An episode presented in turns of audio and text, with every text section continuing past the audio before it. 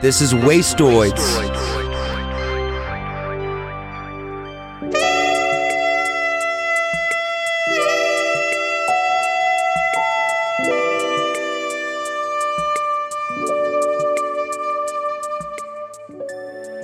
You're listening to Hotline, where your favorite artists answer questions direct from fans like you.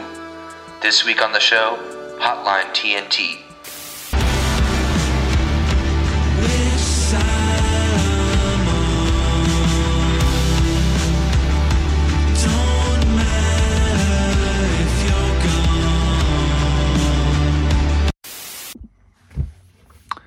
Hey, this is Will from Hotline TNT answering your questions from 1877 Wastoids. Thanks for the calls and the questions. Hey, this is Tristan J from Tucson. Uh, thanks for taking my call. Um, my question is for Flit. Uh, it's kind of a two-parter. Um, first, um, I want to know what are or what were the goals for Hotline TNT when you started the project, and have they uh, changed at all?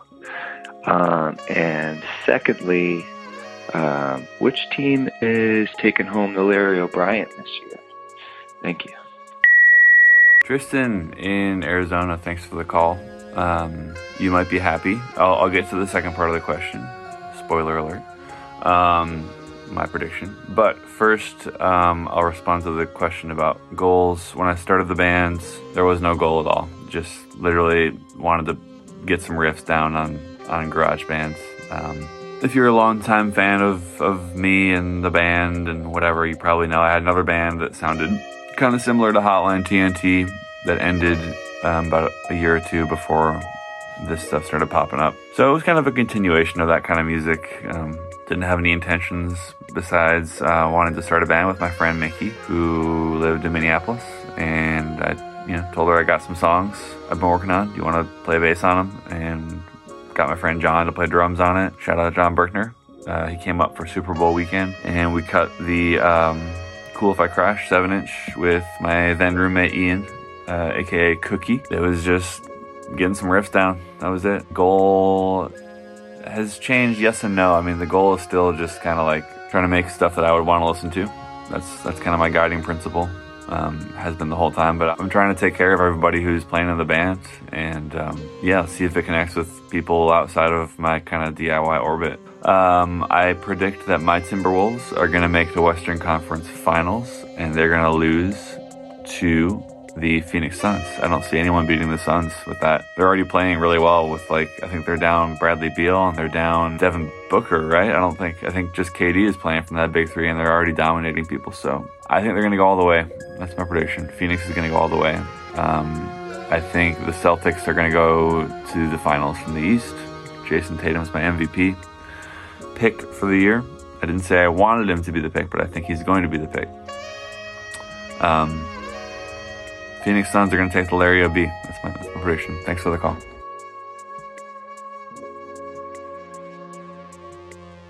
Hey there, this is Jason. Uh, my question is for Will. You grew up around Phil and Brad Cook, who have played in so many of my favorite bands.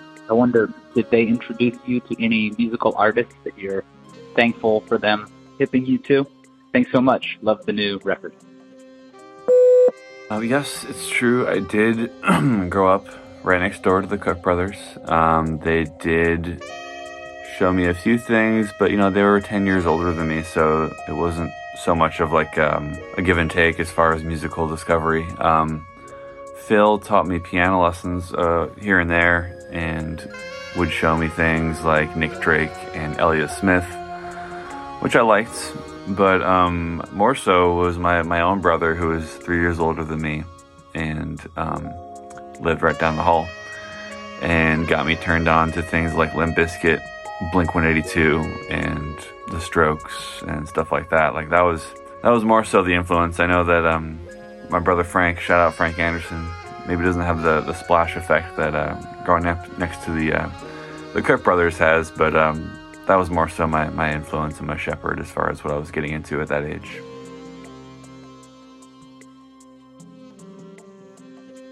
Hey, this is Zach over in North Carolina. Um, fairly recent association update, subscriber overall, TNT fan.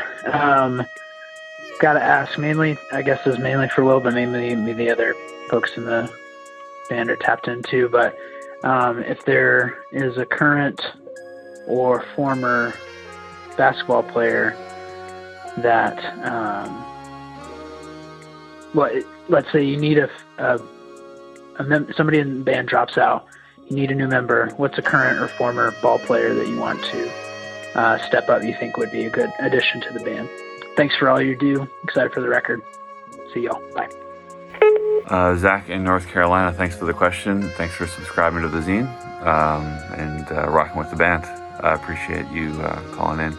First of all, as far as bandmates dropping out of the band, that's not like um, shocking thing in this in this band. Somebody probably dropped out over breakfast yesterday morning. I don't even keep track anymore. But if I was going to select a current NBA player to be in the band, um, I'm going to go with a recent favorite of mine, Zion Williamson, who just came out like you know into the league what three years ago. I think his first season was the um, COVID season, so 2020. And in fact, the reason I kind of I mean, I, I, love watching him play and watching him dunk, and he's he's really special on the court. But like, I remember when the pandemic hit, he um, he stepped up and paid all the arena employees' salary, um, even before you know anyone at Smoothie King Arena offered to do the same. Just seems like a cool guy and seems very pro union, which I like. And from what I can tell, he's kind of a goofball too. Like he seems funny and cool, so I feel like he'd be a good presence in the van and. Um, yeah, I'm going with Zion for this one. Cartwheel from Hotline TNT is available now wherever you get records. Visit wastoids.com for more podcasts and videos.